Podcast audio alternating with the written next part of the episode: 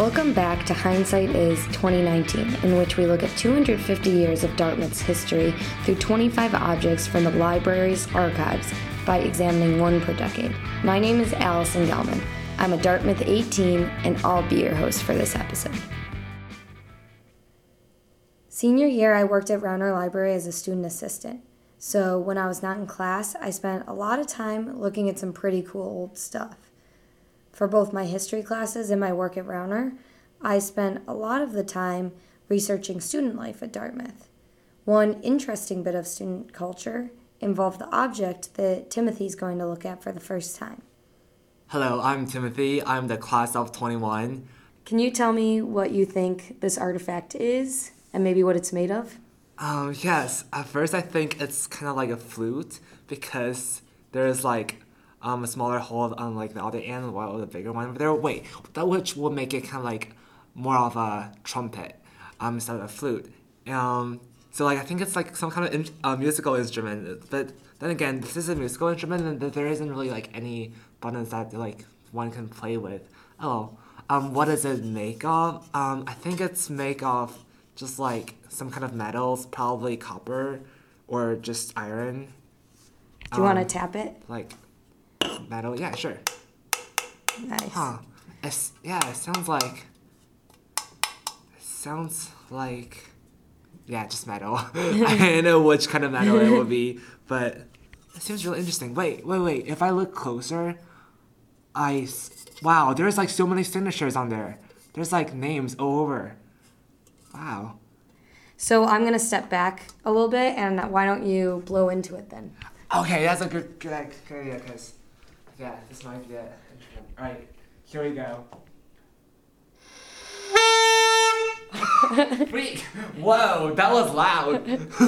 so it is kind of like an instrument thing. It's okay. That's not an instrument. It's, it's a trumpet. It's a it's a surprise party um instrument. It's like like you know when you're um having a surprise party for like a birthday for someone um birthday boy or girl. You just blow this like while they're coming in and like surprise. This this could be it, right? Like this could be like um to signal surprise and like just make it loud and everything. Wow. Okay, so I was actually partly correct that like can actually blow into this thing.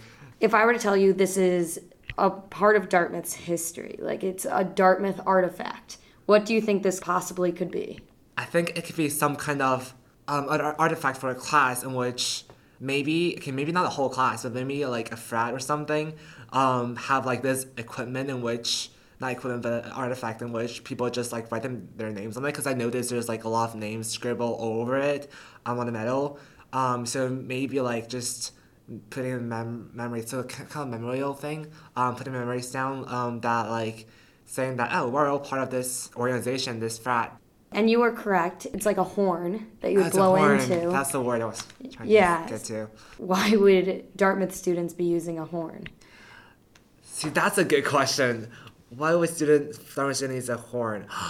for for the green key? No. For for hazing, freshman hazings? Um, no. To surprise people? Wait, hazing. So like like when people I mean when like the freshmen or like um sophomores like are getting into the frat, they basically went into the dorms and like wake them up and drag them to the hazing processes and this may be something that they wake them up with.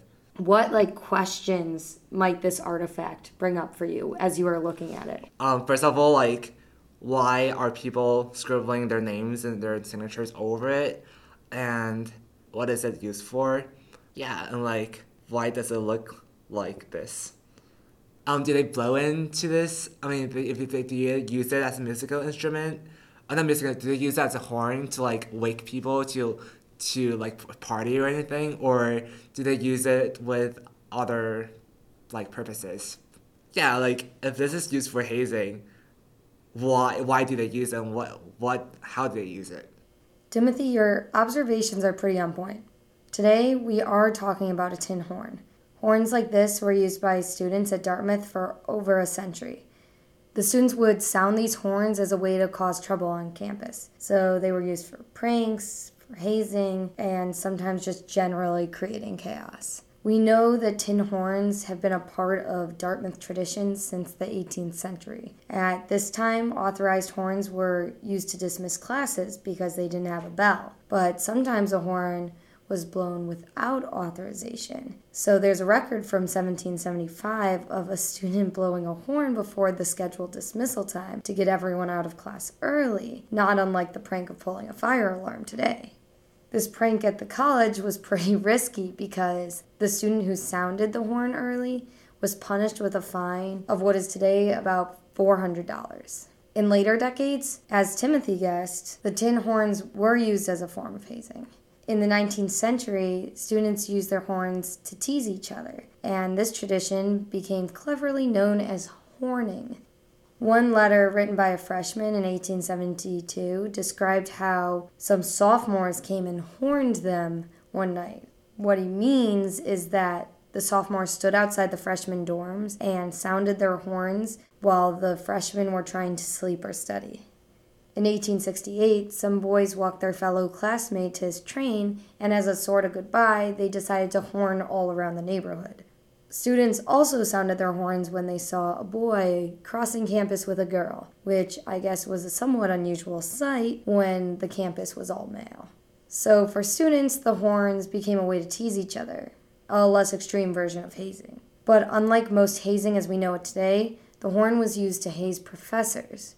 An article in the Dartmouth newspaper from 1893 mentions that it was customary when a body of students did not like the action of a member of the faculty to say nothing to him about it, but to appear at his house a night or two after with instruments of music and serenade him. So, serenading, I guess, pretty much meant that when a professor gave too much homework, they would go to his house and blare their horns at him.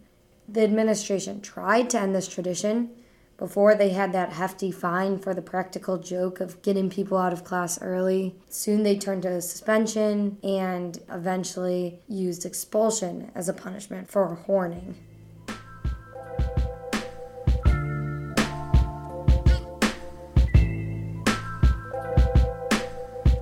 So, like most hazing, you had to do certain things to not get caught. Successful horning depended on anonymity and safety in numbers. So in the 19th century, students always went in groups to tease the freshmen, and when they were hazing professors, they sometimes even wore masks. Because of the anonymity and safety in numbers, horning could simply create chaos. They were just one in the crowd. And the reason it always would turn to chaos is because horning didn't actually lead to any real changes. Classes did not get shorter, professors never changed their minds, and the workload did not get easier. Even in 1851, horns were used as an instrument for just making mayhem. A bunch of students went to an event in St. Johnsbury, Vermont, and supposedly sounded their horns for hours. It was so loud that the congressman who was brought in to speak couldn't give his oration. The horning free for all led to a bunch of the students being suspended. In 1896, an event that was termed the Horning Bee was the demise of the tradition, and it's the reason we're talking about horning in the 1890s podcast episode. This horning bee began because the stingy professor H.D. Foster was a Dartmouth alum who came back to teach history, and he gave way too much work. His classes required, and I quote, an immense amount of note taking, too much outside research, as well as constant due dates. In 1896, I guess the sophomores in his class could not take it anymore because they showed up at his house one night with horns blasting. Soon, students from the other classes, as well as outsiders, came to watch and even began to participate.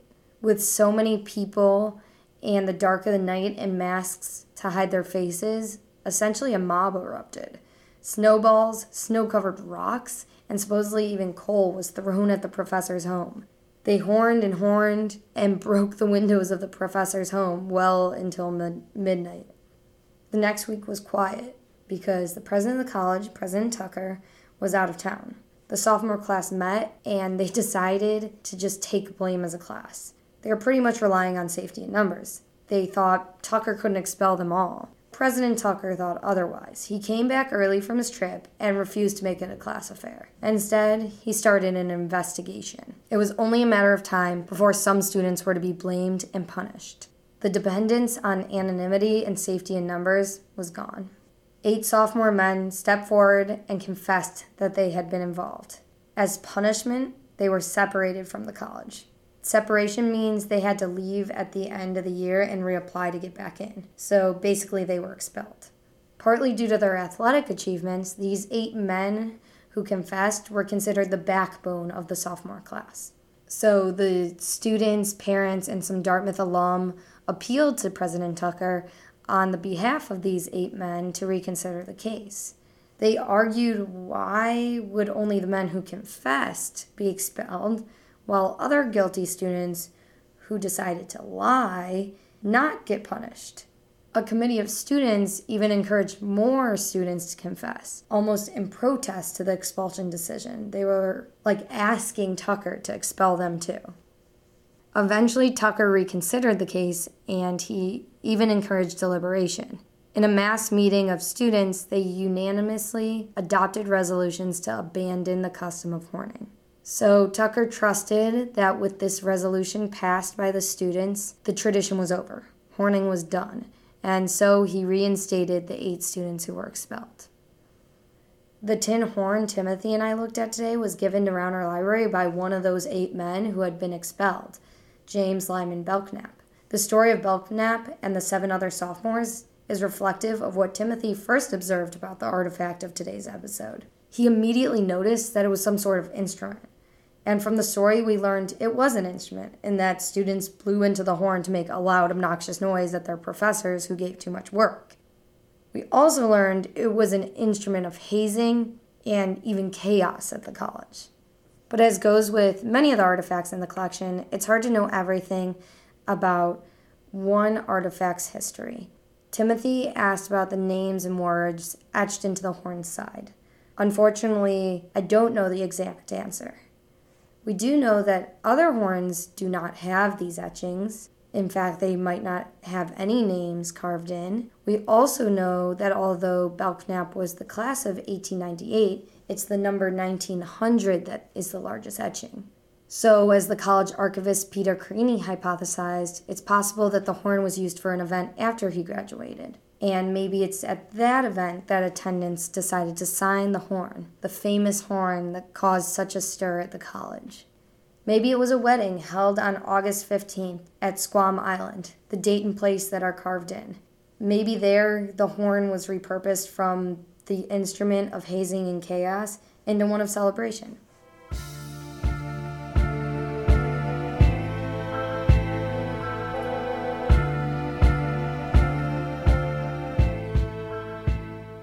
The horn, the artifact of today's episode, exemplifies a lot of what I've learned in my research at Rauner Library. Sometimes things in the archives leave us guessing, and sometimes they give us huge insights into student life and their beloved, yet sometimes lawless traditions. Hindsight 2019 is a production of Dartmouth College Library and is produced as a part of the celebration of Dartmouth's 250th anniversary, highlighting selected objects from Rauner Special Collections Library. This episode was written and directed by Allison Gelman and produced by Peter Carini. Our sound engineer was Laura Barrett. Thank you for listening, and we hope you will continue to enjoy Hindsight is 2019.